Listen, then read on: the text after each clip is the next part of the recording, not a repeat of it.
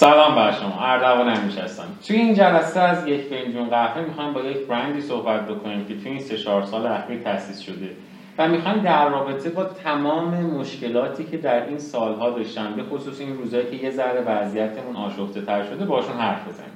صد درصد مشکلاتی که این برند و مؤسس این برند داشتن ممکنه برای هر کدوم از ما به وجود بیاد.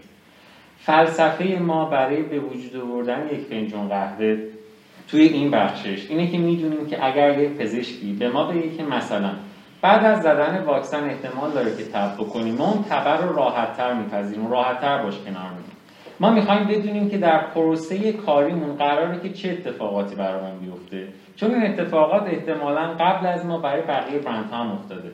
وقتی بدونمش باهاش راحتتر کنار میان وقتی بدونمش می‌تونم براش برنامه ریزی بکنم و راحتتر روش استقامت و پایداری دارم به خاطر همین امروز دعوت کردیم از خانم فلسفی عزیز که بیان برای برندشون با همدیگه صحبت بکنیم بدونیم که چه اتفاقاتی داشتن چه دغدغه هایی داشتن و چه کارهایی قراره برای توسعه برندشون انجام بدن.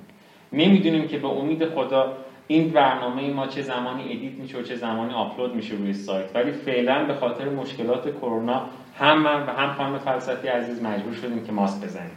ایشالله زمانی که شما این برنامه رو می‌بینید همه ما ماسکامون رو برداشته باشیم و زندگیمون به حالت طبیعی خودش برگشته باشه. سلام خانم فلسفی سلام. خوبین شما؟ ممنون مرسی. خانم فلسفی معرفی می‌کنیم خودتون رو بدونیم که شما چی خوندین چند سالتونه چیکار می‌کنیم بله اول تشکر می‌کنم از شما به خاطر دعوتی که انجام دادین و همه هماهنگی هاشون من سارا فلسفی هستم در آستان 36 سالگی. والا رشته تحصیلی دانشگاهیم من لیسانسم اقتصاد هستش مسترم رو تو ام بی گرفتم.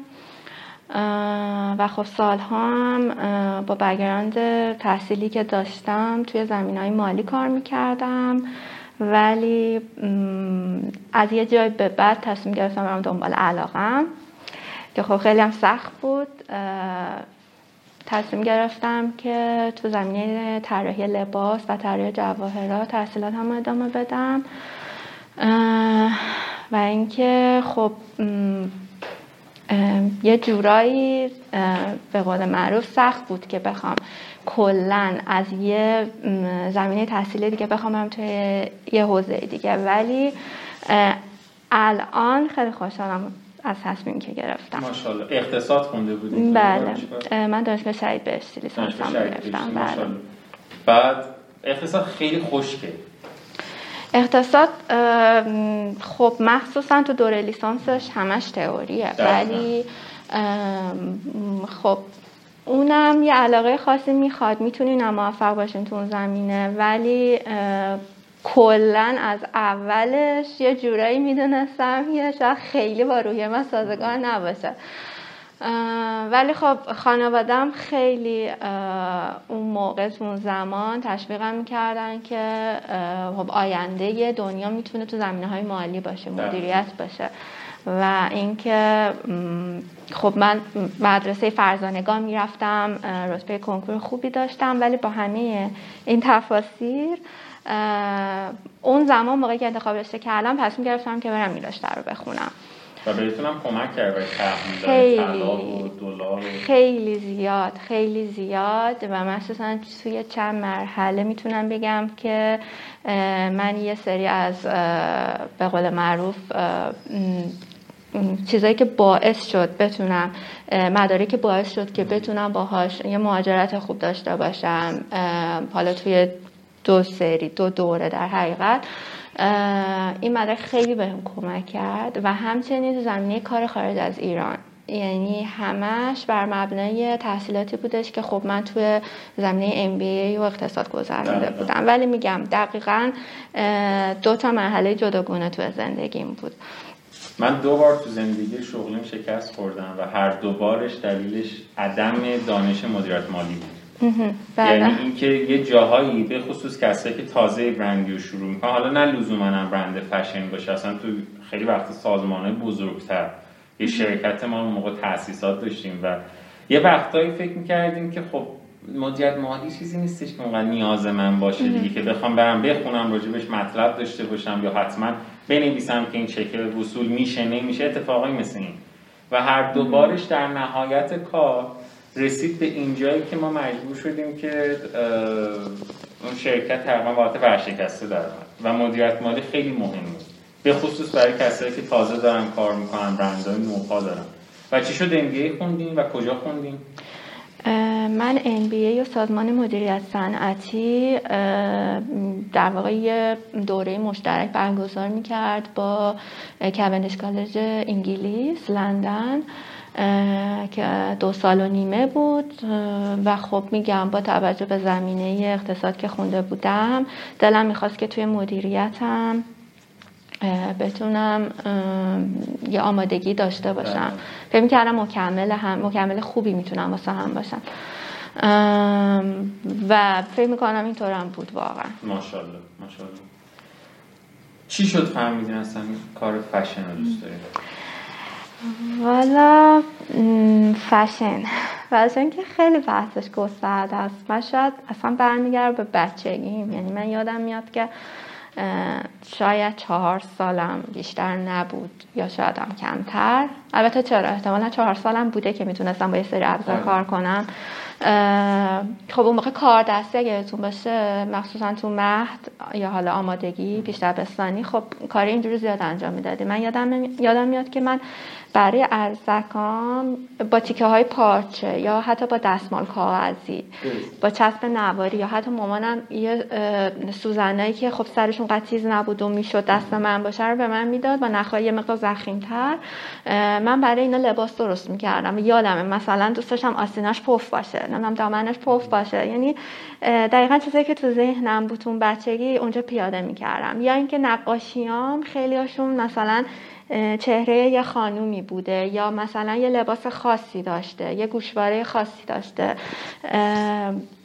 یا مثلا شروع می کردم بزرگتر که شده بودم با ابزار کاردستی صندل درست می کردم بعدها که حالا توی مدرسه رفتم بیشتر سراغ ماکت سازی و با ابزار ماکت برای عروسک خونه می ساختم و خیلی جالب بود که اون زمان خب من پدرم رسه تحصیلیشون مهندسی رو ساختمان هستش.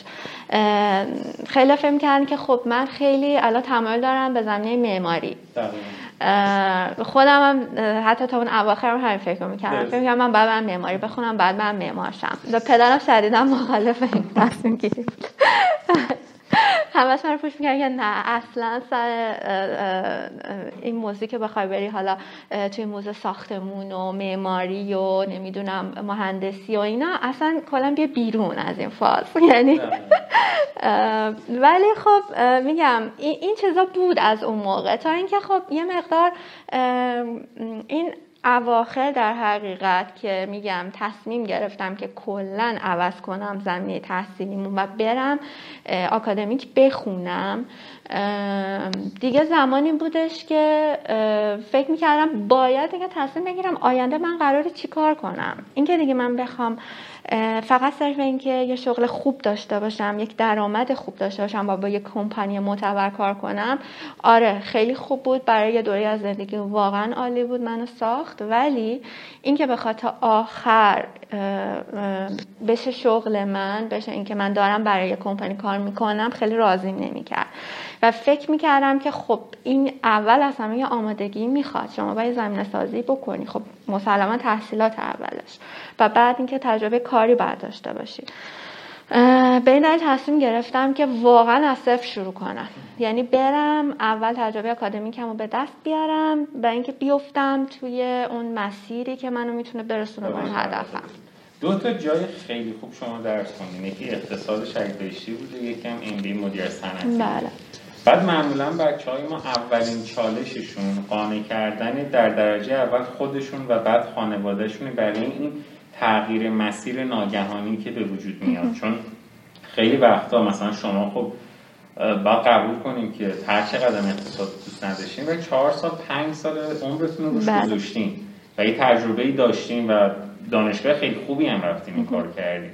یا از اون طرف MBA هم که خونده بودیم باز به قول خودتون مکمل رشته بله. اقتصادتون بوده و می‌تونست اتفاق خیلی خوبی باشه. اول چجوری خودتون رو و بعد چجوری خانوادهتون رو خانه کردین؟ بله کاملا صحیح میفرمایید. یعنی اول دغدغه‌ای که من داشتم زمانی که خواستم این تصمیم بگیرم همین موضوع بود. ولی خب خدا شکر همیشه خانواده من حمایتگر بودن راجع به تصمیماتی که من می‌گرفتم. خب مسلما همیشه باهاشون مشورت می‌کنم. توی همه تصمیمایی که قرار تو زندگی بگیرم تصمیمای مهم زندگی مسلما در جریان هستن و باشون مشورت می‌کنم. یعنی از روز اول هیچ مشکلی نداشتن ببین نمیشه بگین هیچ مشکلی نداشتن ولی واقعا ساپورت هم کردن. حالا این قضیه می‌تونه هم از لحاظ مالی باشه و هم از لحاظ عاطفی و روحی باشه. چون زندگی کردن خارج از کشور دور از خانواده خودش یه موضوع سختیه.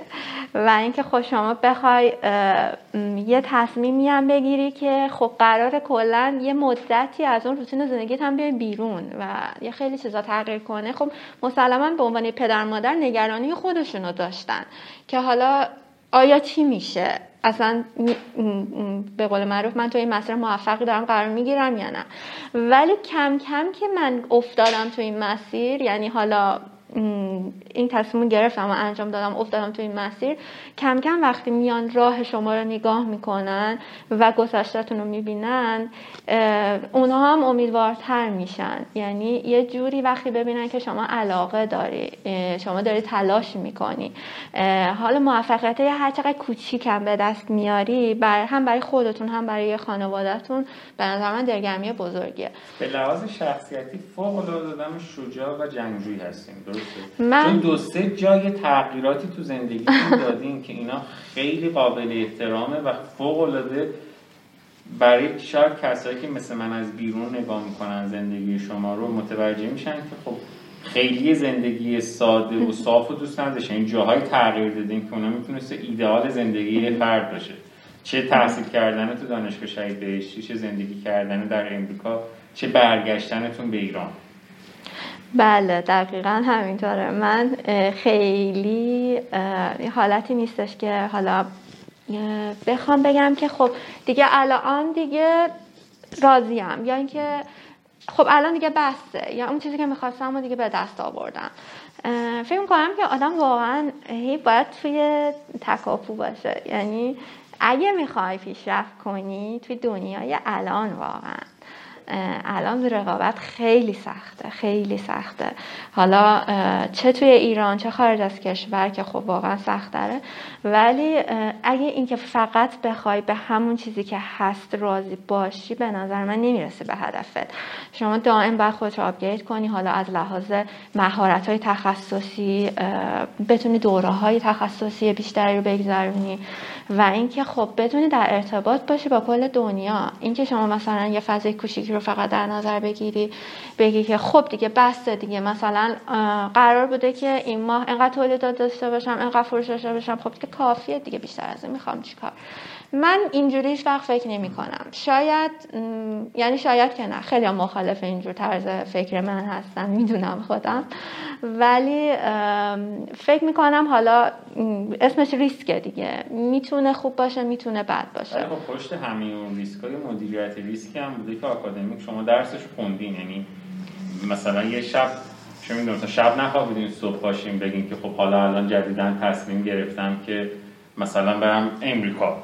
صد درصد ریسکشو نشستیم بررسی کردیم کاراشو کردیم بعدش اومدین رفتیم به این سمت. دیگه درسته؟ بله. یه آره. جورایی. یعنی اون قدم بدون نه اونجوری نبوده که بگم هیچ برنامه آره. نداشتم صد درصد. و یه سری سوالا رو سریع بپرسم. خواهش می‌کنم. ببخشید اگه شاید خیلی البته من قول نمیدم بهتون سرش جواب بدم اولین بار که می‌خواستی مغازه بزنی با چقدر طلا شروع کردی چقدر طلا؟ راستش رو بخواین زیاد نبود. چقدر؟ یعنی اگه که اگه یکی میگه شما باید مینیمم دو کیلو طلا داشته باشی من شاید باورتون نشه ولی یه چیزی بین 100 گرم تا 200 گرم. بعد پر شد مغازه؟ ببینید من خب اول اول اگه حالا واقعیتش اینه که من اول با نقره شروع کردم کارم. و اینکه خب یه سری کار که ساخته بودم از قبل یه سری هم که کلا خب با کارگامی که تاسیس کردم دیگه طرحمو شروع کردن ساختن سازندم. ولی برای طلا موضوع فرق داشت. برای طلا به قول شما به خاطر که شما بتونی ویترین رو پر کنی من کمک گرفتم حتی از کارهای ساخته شده. یعنی کارهایی بودش که خب فکر می‌کردم حالا یه سری تغییراتی روش می‌دادم. حالا ما بهش میگیم خرج کار. آره. من می‌رفتم یه سری چیزای آماده رو می‌گرفتم. شاید حالا بر اساس اون طرحی که داشتم ما اینا رو یه تغییراتی می‌دادیم. حالا سنگ مروارید یا هر چی که باید بهش اضافه می‌شد. ولی خب مسلما کارمون جلو میافتاد. یعنی اینجوری میشدش که تعداد کار ساخته شده من خب خیلی بیشتر از این بود که بخوام صفر تا صد بشینم همه طرحام از اول یه نموداری بریم اول شما دانشگاه شهید بهشتی رفتیم بعد رفتیم ام بی بعد رفتیم امریکا و برگشتین و رفتیم یه دوره دیدیم بعد دورتون که تموم شد اول مغازه زدیم یا اول کارگاه زدیم نه من اول کارگاه زدم اول کارگاه زدیم بله. و هدف این بودش که این کارگاه برای مثلا به صورت تولیدی بده به جاهای دیگه یا اینکه نه. ببینید من اولش که آمدم ایران اصلا حالا زمینه ساخت و توی کارگاه اینجا شروع کردم توی ایران. از همونجا بله دقیقا کارگاه زرگرخونه. همونجا یه سری پیشنهاداتی به من شد از گالری های دیگه که خب باهاشون یه مدتی کار کردم. کاری ساخته شدم و میذاشتم اینجا. مثلا گالری دیوان بود. و چند ماه بعد با موزه گالری قیصریه تو اصفهان شروع به کار کردم که هنوزم البته ادامه داره. و یکی دو تا حالا حالت گالری های خصوصی تر. خب به مرور که گذشت احساس کردم که خیلی این که بخوام توی یه کارگاه دیگه کار کنم حالا چه علاوه وقتی و چه علاوه محدودیت هایی که بود دیگه جوابگو نبود. این تصمیم رو گرفتم که یه جایی رو داشته باشم که مختص خودم باشه. یعنی همون سیستم باشه ولی خب خودم بتونم مدیریتش کنم. این شد که تصمیم کردم اول کارگاه رو بزنم در حقیقت. بله. بسازیم برای برند خودتون بذاریم جاهای دیگه امانی اصطلاح هم برای فروش.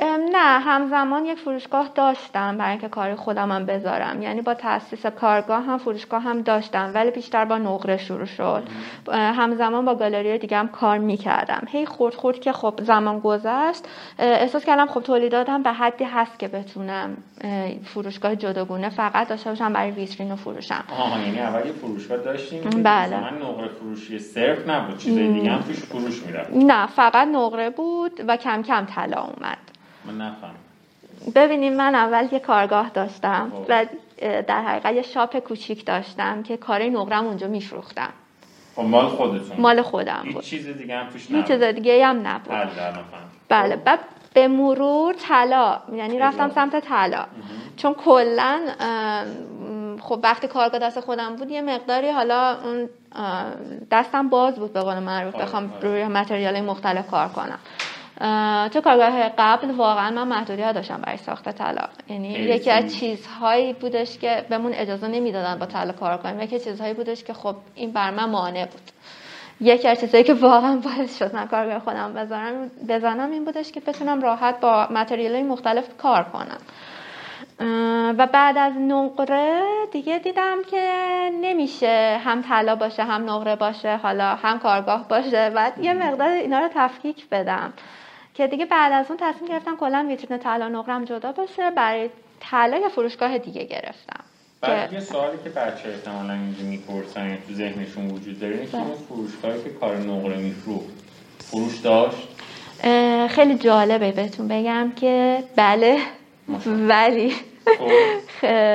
الان این اواخر واقعا نمی‌دونم به دلیل شرایط اقتصادیه یا چی یه ذره آدما دوست دارن نه که دوست ندارن میان می‌بینن قیمت می‌پرسن. ولی شاید پس از ذهنشون فکر می‌کنن که خب ما الان می‌خوایم الان این هزینه رو بکنیم مثلا این گوشواره نقره رو بخریم انقدر خب چرا نرم اون دستبند طلائه درسته حالا سبک کوچولوئه؟ ولی طلاست دیگه. قیمتش آره قیمتش به هر حال دارم پول طلا میدم. یه مقدار فکر و ذکر آدما دیگه الان موقع خرید خیلی روی این نیستش که چی دوست دارم یا چی ارزش هنری داره. خیلی دیگه به چشم هنر متاسفانه بهش نگاه نمی‌کنن. و فروشگاه کدوم سمت؟ از این جهت می‌پرسم خب تو بحث marketing ما four P داریم که یکی از پیامون پلیسمون مغازه توی رفتار مشتری ما تاثیر بله. کدوم سمتی الان سعادت آباد. سعادت یعنی از یه جای خیلی خوبم شروع کردیم و با این سبکی کاری شروع کردیم و خودتون هم دارین هندلش بله مدیریتش که کامل با خودم هستش ولی میگم دیگه یه ذره اوضاع اقتصادی خیلی یعنی تاثیر زیادی آره، داشته آره. خیلی زیاد. زمانی که می‌خواستیم برند بزنیم اون اسم رو از کجا بود خیلی سخت بود این قسمت اسم انتخاب کردنش. خب از خیلی سوال می‌کردم. حالا از خانوادم از دوستا اول اسم برندتون هم میگیم بهمون. روشانی آره. که به اشتباه خیلی ها اینجا روشنی روشنیان. چیزا اینجوری میگم ولی روشانی دقیقا به معنای تلعلو و درخشش ریشه لاتین داره و اینکه من موقعی که می‌خواستم این اسم انتخاب کنم خیلی برای مهم بودش که مخصوصا تلفظش طوری باشه که اینترنشنال باشه. یعنی اون برم بتونن درست تلفظش کنن. نمی‌خواستم صرفا فقط بگم چون من ایرانیم باید اسم ایرانی باشه. توسعه بشه. صد درصد. و خب من اصلا بیس این کار رو ایران شروع نکرده بودم واقعا. یعنی برندم من اینجا ثبت نکرده بودم اون بر ثبت کرده بودم. و اونجا به خیلی از غیر فارسی زبانان می‌خواستم که شما اینو بخونین و تلفظ کنین. حالا من یه لیستی داشتم که تو چیزای مختلف بود که نهایتا رسیدم به این اسم. ولی برام خیلی مهم بود اینکه چجوری تلفظ میشه. و اینکه حالا الان دقیقا برعکس شده. ایران تلفظش خیلی سخت شده. توی امریکا که بودیم فشن دیزاین می‌کنیم. طراحی لباس و و تون سیلابساتون طراحی اکسسوری و اینا بود یا نه؟ بله بود. اونا بله طراحی کیف کفش و جولری. از بین همین شما از همون موقع جواهرات رو خیلی نه راستشو بخواین. قضیه اینه که موقعی که من واقعا فکر کردم علاقه دارم به این کار زمانی بودش که یه تابستونی خواهر من اومد پیشم اونجا و قرار خیلی طولانی مدت بمونه. ایشون زودتر از من این کار رو در حقیقت شروع کردن تو زمین جواهرات. و اینکه من بهش گفتم که میشه داری میای ابزاری که حالا لازمه قابل حمله با خودت بیار. یه سری دیگه هم اینجا تهیه می‌کنیم. من خیلی دوست دارم این کار رو ببینم. و حتی تو کاری ساخته شده تو بیار اینجا شاید تو مارکت خوبی اینجا داشته باشی. و استارت این کار دقیقا از همون موقع شروع شد. که خب من با یه سری ابزار اونجا حالا در کنار خواهرم شروع به کار کردم. خیلی چیزای ذهنی خودم رو شروع می‌کردم ساختن. خیلی ساده با مفتول چیزایی که حالا کارگاه تخصصی نمی‌خواست. شروع کردم خیلی حالا چیزای کژوال به قول معروف ساختن. و اینکه اصلا پیجم شروع کردم خیلی با دو تا عکس تا عکس راه اندازی کردن. هنوز شاید اسمی نذاشته بودم براش شاید هنوز چیز ثبت نشده بود ولی استارت کار از اونجا خورد. و اینکه احساس کردم من چقدر دوست دارم این کار رو یعنی چقدر لذت می‌برم و اینکه اصلا متوجه زمان نمی‌شدم وقتی میشستم پای این کار. یعنی وقتی میشستم حالا یه سری دوره های آنلاین بود همه اینا رو وقتی میشستم سرش واقعا متوجه زمان نمی‌شدم. و, و اینکه خب دیدم واقعا مثل که دوست دارم این کارو و دیگه تصمیمم گرفتم دیگه. یعنی اونجا بودش که فهمیدم این, این همونیه که بله. می‌خوام. توی این بحث مربوط به فروش خیلی وقتا بچه ها دوست دارن که از ایران برن کشورهای اروپا یا مثلا برن امریکا که یه مارکت بهتر اونجا داشته باشن شما هم market ایران رو دیدین هم خب یه market جهانی رو در اصل دیدین دیگه که تو امریکا می‌تونستین با کانادا کار کنین با اروپا کار بکنین. و کدوم market بهتر بود؟ نمی‌تونین بگین کدوم بهتر. همش بستگی به خودتون داره. یعنی همش اول تلاش خودتون عملکرد خودتون و اینکه چقدر تلاش می‌کنین بقیه بشناسنتون. این خیلی مهمه. خب اون ور خارج از ایران رقابت اصلا کلا فرق داره با اینجا. این اینجا یه وقت جسارت نباشه سوء تفاهم پیش نیاد. ولی متاسفانه یه مقدار دنیای همکارای ما مثلا تو ما خیلی کوچیکه. یعنی خیلی امروز فرداشون رو فقط می‌بینن. خیلی به فکر این نیستن که حالا پنج سال بعد قرار کجا باشه ده سال بعد قرار کجا باشه. همون حالا فروشگاه خودش رو می‌بینه و اینکه ببینه خب حالا بغلش بیشتر فروخته یا روبرویش چیکار کرده. و من این طرز فکر اصلا برای من واقعا تعریف شده نیست. یعنی اصلا برای مهم نیست یه همچین چیزی روند خودم رو می‌بینم به مرور. حالا ارزیابی هم می‌کنم. ولی صد درصد به این فکر می‌کنم که خب دنیای من خیلی بزرگتر از این است یعنی من هم باید تلاشم توی ایران نگه دارم هم خارج از ایران. حالا الان به حال شرایطی هستش که برای هممون سخت شده دیگه. چه علاوه اقتصادی چه حالا بیماری کرونا. بله. ولی صد درصد اینجوریه که من آره اینترنشنال بهش نگاه می‌کنم. من حرفاتون کاملا قبول دارم ولی برای اینکه خدا نکرده برای کسی شکی و شبهه وجود نیاد ما خب خیلی وقتا توی همکار خودمون با افرادی تو همه سنف با افرادی رو داریم که ممکنه که بینششون نسبت به بینش بزرگای سنف که ذره متفاوت تر باشه. وگرنه ما تو سنف خودمون کسایی داریم مثل گروشخان گوهربین آقای کشتیار آقای یزدانی آقای علاقبند آقای جناب آقای محمد ولی و خیلی از افراد بزرگ دیگه ای که خب ما هممون مدیونیم بهشون و تلاشایی که می‌کنن برای جهانی سازی شدن این رشته و کمکی که به تک تک ماهایی که تو این سنف داریم کار می‌کنیم می‌کنن. ولی خیلی وقتا افرادی که با ما رقابت می‌کنن که تو همه سنف هم هست این اتفاق براشون میفته و کاملا هم منطقی.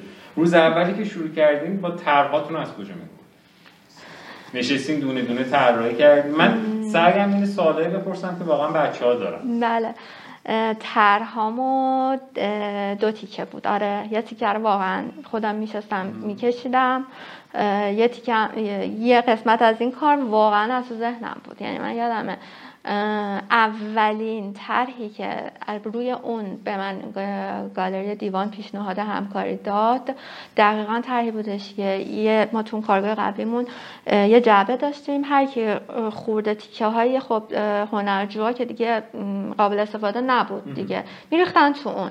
چیزایی بودش که حالا اره کاری شده و بریده شده بود تیکه تیکه بود اصلا یه چیز نامفهومی بودن. نه با برنج و مس و اینا ساخته بودن. من یادمه که یه بار استادم به من گفتش که برو اون رو بگرد ببین مثلا تا چیزی هست به درد بخور باشه و اینا بشه کارش کرد. که من یادمه سه, سه تیکه از اونا رو برداشتم جدا کردم و همون موقع تری اومد تو ذهنم گفتم می‌خوام اینو به این جوش بدم می‌خوام اینجاشو اونجوری کنم بالاشو مثلا این حالت باشه که بعد پایینشو مثلا مروارید اضافه کنم. از همون سه تا تیکه من یه جا گوشواره ساختم که ازش شما باورتون نمیشه پرفروش در این کار من بود. یعنی همیشه استادم به من می‌گفت می‌گفت تو از سه تا تیکه شروع کردی که اینا رو گذاشتی کنار هم ازشون طرحی که تو ذهنت بود و ساختی. من واقعا هم ازشون تشکر می‌کنم آقای علیرضایی یعنی خیلی خیلی در حق من لطف و بزرگی کردن. من میگم همیشه قدردانشون هستم واقعا. علیرضا علیرضا افرادی که تو این صنف کار می‌کنن خیلی هم حرفه‌ای کار می‌کنن و خب خیلی افراد بزرگی مثل شما رو واقعا تربیت خواهش می‌کنم من که اصلا نه خواهش می‌کنم. هیچ وقت کپی نساختیم ببینید من نه به معنی که حالا برین از روی طرح ایرانی بردارین. از پینترست ایده بگیرین یا یه عکس مال پینترست رو بخواین استفاده چرا؟ چرا؟ نه اینکه بگم کپی ولی بسیار بسیار ایده گرفتم و هنوزم designer های بزرگ همچنان follow می‌کنم. یعنی خیلی سعی می‌کنم خودم update نگه دارم. به من واقعا ایده میده. یعنی دروغ محضه که بگیم که نه ما اصلا کپی نمی کنیم یا اصلا چیزی رو نمی بینیم کپی به عنوان کپی رایت نه. ولی ایده زیاد می‌گیرم من. یعنی سعی می‌کنم چیزهای مختلف رو ببینم. و اینکه بگم که خب حالا چه چیز جدیدتری میشه ساخت؟ حالا میشه چیکار کرد؟ یا مثلا یه سری طرح خب پرفروشن. شما می‌تونید یه تغییر توش بدین که فرق کنه با یه چیز با قبلی. من به عنوان مثال میگم الان خب الان یه مدتی هستش که خب مدل کارتی خیلی مد شده. به قول معروف ترندی شده. با همون زنجیره کارتی هزار یک کار میشه کرد. با هزار یک چیز شما می‌تونید رو ترکیبش کنین و چیز جدید خلق کنید. من کلا از خلق کردن خوشم میاد. یعنی چیزی که به من تو این کار انرژی میده و انگیزه میده اینه که هر روز بدونم دارم یه کار جدید انجام میدم. من اصلا از کاری که بخواد تیراژ باشه و عین هم باشه واقعا اون انرژی که باید نمی‌گیرم. یعنی کاری خودمونم مشتری من می‌دونن که کارهای من بیشتر از دو سری ساخته نمیشن. مگر اینکه یه نفری دوباره بخواد سفارش بده بگه من دقیقا عین همینو می‌خوام. که خب اونو براش می‌سازم. ولی کاری ویترین من اکثرا کار جدیدن و تکرار توش نیست. و همه کارا دست سازن و ریختگی نمیشن. همه کارا دست سازن ریختگی میشن بله. میشن یا نمیشن؟ ریختگی هم میشن ریختگی بله هم بله. ریختگی هم میشن دست سازن هستن دست سازن اکثرا دست سازن بله. بزرگترین چالشتون تو این روزا چی بود تا بزرگترین چالشم فروش آنلاین. راستشو بخواین به خاطر اینکه خب الان کلا توی دنیا داره میره به سمت اینکه شما چجوری بتونی آنلاین فروش داشته باشی و اینکه فروش رو بیشتر کنی و رقابت کنی حالا چجوری تبلیغات کنی. کلا یه موضوع خیلی بزرگیه راجع به این بیزنس. ولی بیشترین چیزی که راجبش این روزا خب حالا مخصوصا با کرونا چلنج داشتیم همین موضوع بوده. و برای برطرف کردن خیلی موضوع جالبی میگیم. ایده خاصی داریم رفتش خاصی برای برطرف کردنش داریم. خب آره مسلما این که خب بتونم پیجم و اکتیو نگه دارم حالا تبلیغات داشته باشم و اینکه یه مقداری حالا میگم باز این ایده منه. ببینید مشتری کلا. هر جای دنیا شما رو وقتی بشناسه کارتون و برندتون هم همون جوری می‌شناسه. یعنی در حقیقت برند شما از اون کرکتر شما میاد از منشتون میاد از رفتارتون میاد. شما رو که ببینه برندتون هم می‌بینه.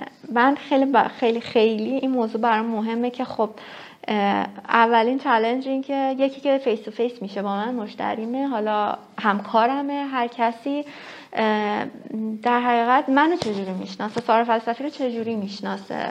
وقتی اسم من میاد چی تو ذهنش نقش میبنده؟ اگه که واقعا من بتونم این فکر رو با محصولاتم ربط بدم من فکر می‌کنم تو مسیر موفقی قرار می‌گیرم. یعنی هویت برندتون رو یه جورایی درگیری می‌دونین که آدم ها هویت خود خانم سارا فلسفی رو دقیقا همینه. دقیقا برای من همینه که سارا فلسفی هر جوری که بخواد تعریف بشه برای آدما. برندش و محصولاتش هم همونجوری تعریف خواهد شد. پس خیلی مهمه که شما اولا بتونین ارتباط قوی داشته باشین با مشتریاتون اگه که می‌تونین face to face باشین. اگه که نه از طریق آنلاین page وبسایت یا هر چیز دیگه باید این حس رو برسونین بهشون. یعنی اگه که آدمی هستین که اعتماد جلب می‌کنین باید این حس بهشون برسه. آدمی هستین که خیلی به جزئیات توجه می‌کنین این حس باید بهش برسه. این دیگه بستگی به این داره که شما تو character تون چی از همه؟ یعنی highlight تون چیه به قول معروف. و تلاش شما اینه که اون هویت برند بر اساس چی ساخته بشه؟ هویت برند من اول اول از همه من کلا آدم صادقیم. یعنی سعی می‌کنم که خب اون اعتماد رو واقعا داشته باشن و اینکه بسیار آدمی هستم که فکر می‌کنم باید خیلی به ظرافت و جزئیات دقت کرد. یعنی خودم وقتی یه چیزی رو می‌بینم انقدر عمیقا درگیرش میشم که دیگه یه وقته میگم بخیر چرا؟ چرا مثلا انقدر تو باید همه چی برات انقدر مثلا اهمیت داشته باشه؟ انقدر ریز بشی توی یه موضوع. ولی جزئی از منه. من نمی‌تونم بله. بدم. و این توی کارم هم خب صد درصد میاد. یعنی های دقیقی روش کار میشه و بررسی میشه. سعیم این بوده و نظراتی هم که خب پرسیدم ظاهرا این موضوع رو بقیه لمس کردن. و یه سوالی که وجود داره اینه که ما خب الان برندایی رو داریم مثل کیا مثل پرسته مثل دوریس که خب خیلی قدیم تر از ما شروع کردن و دارن کار می‌کنن. یه بخشی شاید با سرمایه بیشتری بودن یه عده مثل کیا خب اولین بودن توی این بله. این سبک از کار کانتمپری مزیت برند شما که اینو می‌تونم جواب ندیم ولی از این جهت چون به بچه هر سری ما میگیم همین هم که مزیت چی دلیل انتخاب برند شما تو ذهن مشتری نسبت به خیلی از برندهای دیگه که وجود داره. به نظرتون چی؟ مثلا نظر خود من واقعا راجع به کارهایی که از برند شما دیدم. خب معرکم خیلی خوب ساخته میشن. واقعا همون جزئیات اون روحیه که توی کار سعی می‌کنیم شما واقعا دمیده بشه. یعنی اون دیتیل هایی که توی کار تک تک قسمت ها مشخص توسط خود شما چک میشه. بله. ولی خودتون رو چجوری می‌بینید؟ والا اینجوری می‌بینم که از جون و دلمه. یعنی میگم تک تکشون واقعا پشتش تمام اون چیزایی که گذشته توی ذهن من هست. خودم رفتم سنگش چرا این سنگ انتخاب کردم؟ چرا این رنگ انتخاب کردم؟ چرا مرواریده باید این سایز باشه؟ یعنی تک تک اون چیزایی که باعث شده مثلا اون آویز گردن شکل بگیره رو خب من براش یه پلنی داشتم. شاید یه مقدار دیگه سختگیری اضافه باشه ولی میگم همشون وقتی که تموم شدن یعنی تر ساخته شده و حالا قرار بره تو ویترین دقیقا می‌دونم که این می‌تونه بر اساس سلیقه چه مشتری باشه. یعنی یه مشتری وقتی میاد داخل مغازه من میگه که لطفا اون گوشواره رو بیار اون آویز رو بیار من سلیقش رو کاملا همونجا شناسایی می‌کنم. و می‌دونم که باید بعدا چه آفری بهش بدم. اگه تو این سبک میپسنده پس الان این انگشترم می‌تونه ست خوبی باشه براش.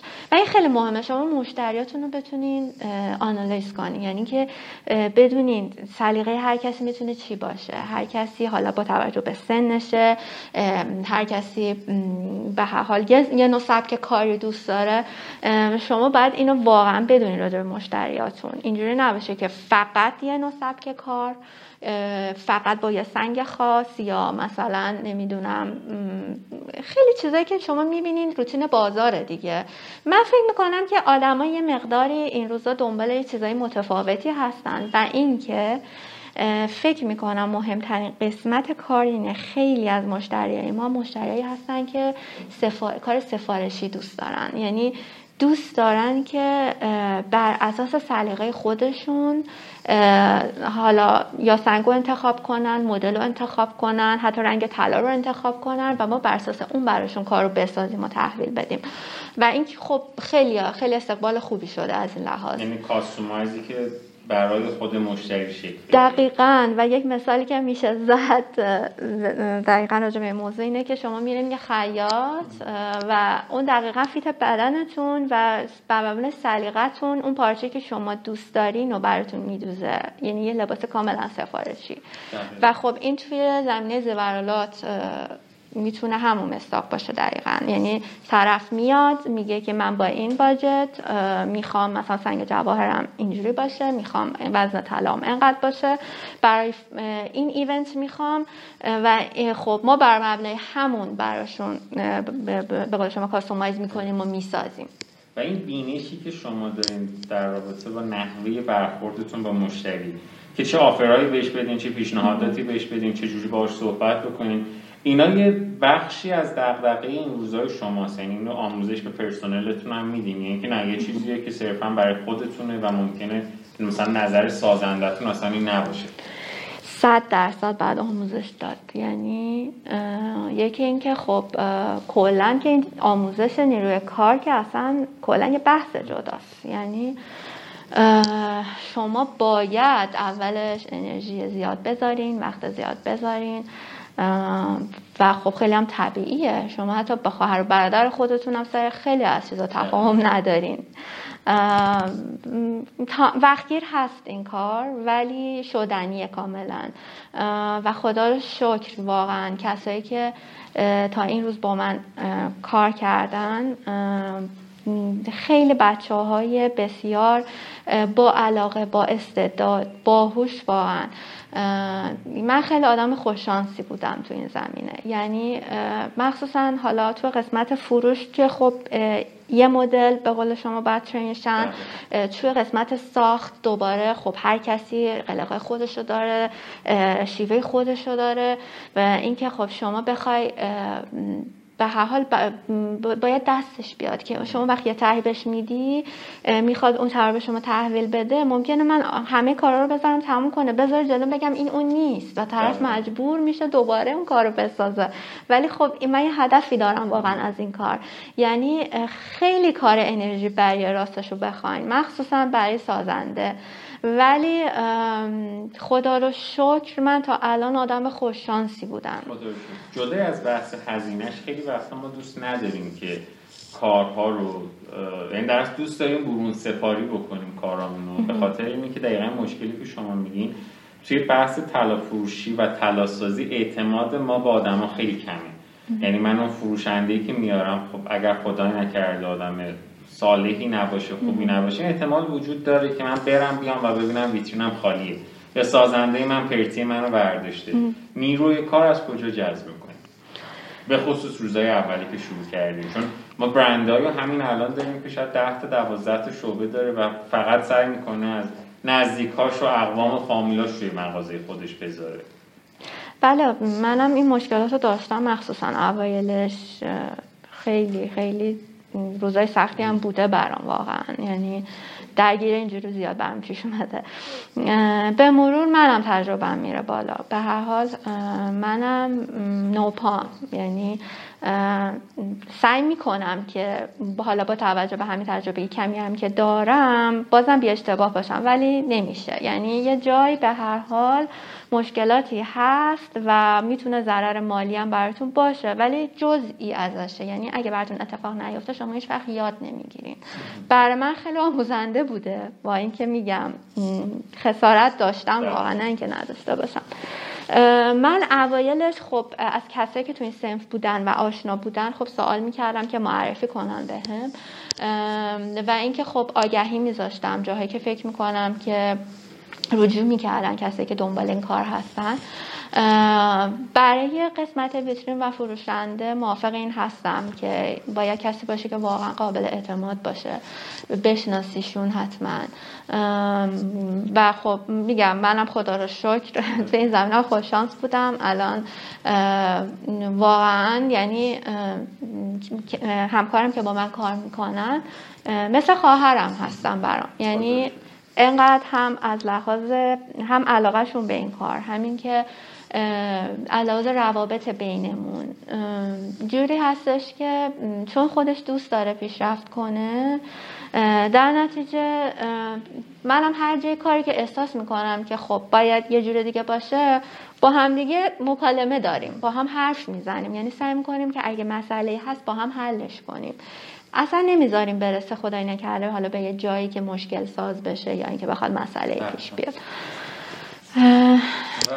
بیشتر از این خستتون نکنیم خیلی لطف کردیم فقط به عنوان آخرین سوال این که تو این مسیری که اومدیم تلخ ترین و یه جورایی نمی‌تونیم بهش بگیم آموزنده ترین چون هر چیز تلخی لزوما یه چیزی شاید بهمون یاد نده که اونقدر جذاب باشه. ولی بیشترین چیزی که اذیتتون کرد چی بود؟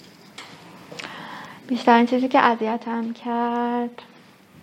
چیزی اذیت هم نکرد راستش چیزی که خیلی تلخ بود به نظرتون و یه جاهایی مثلا میگین خب چرا باید اصلا می‌شد اینجوری؟ چرا این آدم باید این برخورد با من میداشت؟ چرا باید اصلا چرا مثلا باید خرج کار میخریدم؟ مثلا هزار تومن گرون تر مثلا چیز هر چیزی که خودتون فکر می‌کنید. والا تلخ تلخ که خب ببین یه سری تلخ نمی‌ذارم واقعا. داشتم خیلی مشکلات داشتم زیاد. مخصوصا که خب میگم من اینو میگم واقعا حالا به عنوان یه خانوم شاید خیلی بگن نه نه باید جنسیتش کنی زن و مرد نداره. ولی واقعا حالا یه مقداری شاید این صف مردونه است. یعنی به عنوان یه خانوم که حالا بتونی محکم باشی و گلیمه تو از آب بکشی بیرون و حالا بمونی سر جات پیشرفت داشته باشی. خب این سخته واقعا. شاید میگم تلخترین نه ولی سختترین قسمتش این بوده که خب خیلی ناملایمات دیدم زیاد. ولی میگم اینا همه جزءشه یعنی باید باشه. نمی‌تونه شما همهش رو یه مسیر صاف خوشمنظره بدون هیچ مشکلی باشی. اینا هست جزش شاید آره چند روزم ناراحت بودم خیلی براش غصه خوردم گریه هم کردم شاید ولی گذشته اون روزا بله. بازم ممکنه پیش بیاد. جزءشه باید بپذیرین. تلخ ترینش ولی می‌تونم نه فقط برای من بگم برای همه بیزنس ها این موضوع کووید واقعا. یعنی اینقدر تحت تاثیر قرار داد متاسفانه خیلی چیزها رو میگم برای همه بیزنس ها خب بیزنس های نوپا و کوچیک دیگه بیشتر. بیشتر. کسایی که دیگه جا افتادن که خب جا افتادن. فکر می‌کنم که بهتر می‌تونن handle کنن. ولی وقتی که اول حالا یه- یه تصمیمیه یه یه بیزنسیه که حالا شاید خودت هم خیلی نمی‌دونی که الان خوب بد موفقی داری پیشرفت می‌کنی نمی‌کنی و این مشکل هم پیش میاد خب خیلی. دیگه آره دیگه واقعا میگم از اسفند ماه اواخر بهمن دقیقا اسفند ماه ما واقعا یعنی به صورت خیلی وحشتناکی به ما صدمه زد این قضیه. خیلی خیلی بله. زیاد ولی ما واقعا امیدوارم که این موضوع به زودی حل بشه برای همه دقیقا ما و همه کسایی هم که این ویدیو رو می‌بینیم به کسایی مثل شما به خانم پرست منصوری که برند پرستار دارن خانم آزیلا مزفریان و تمام کسایی که خب واقعا می‌دونیم که تو همین ناملایمات دارین رشد می‌کنین و تلاش می‌کنین افتخار می‌کنیم و خیلی. خوشحالم لطف که. در کنار ما مرسی که امروز افتخار مرسی. از شما. واقعا ممنونم. و بچه خوب آکادمی خیلی زحمت کشیدین. مرسی مرسی از دعوتتون. واقعا خوشحال شدم. در خدمتتون بود. بودم. ممنونم. خدا نگهدار. خدا نگهدار.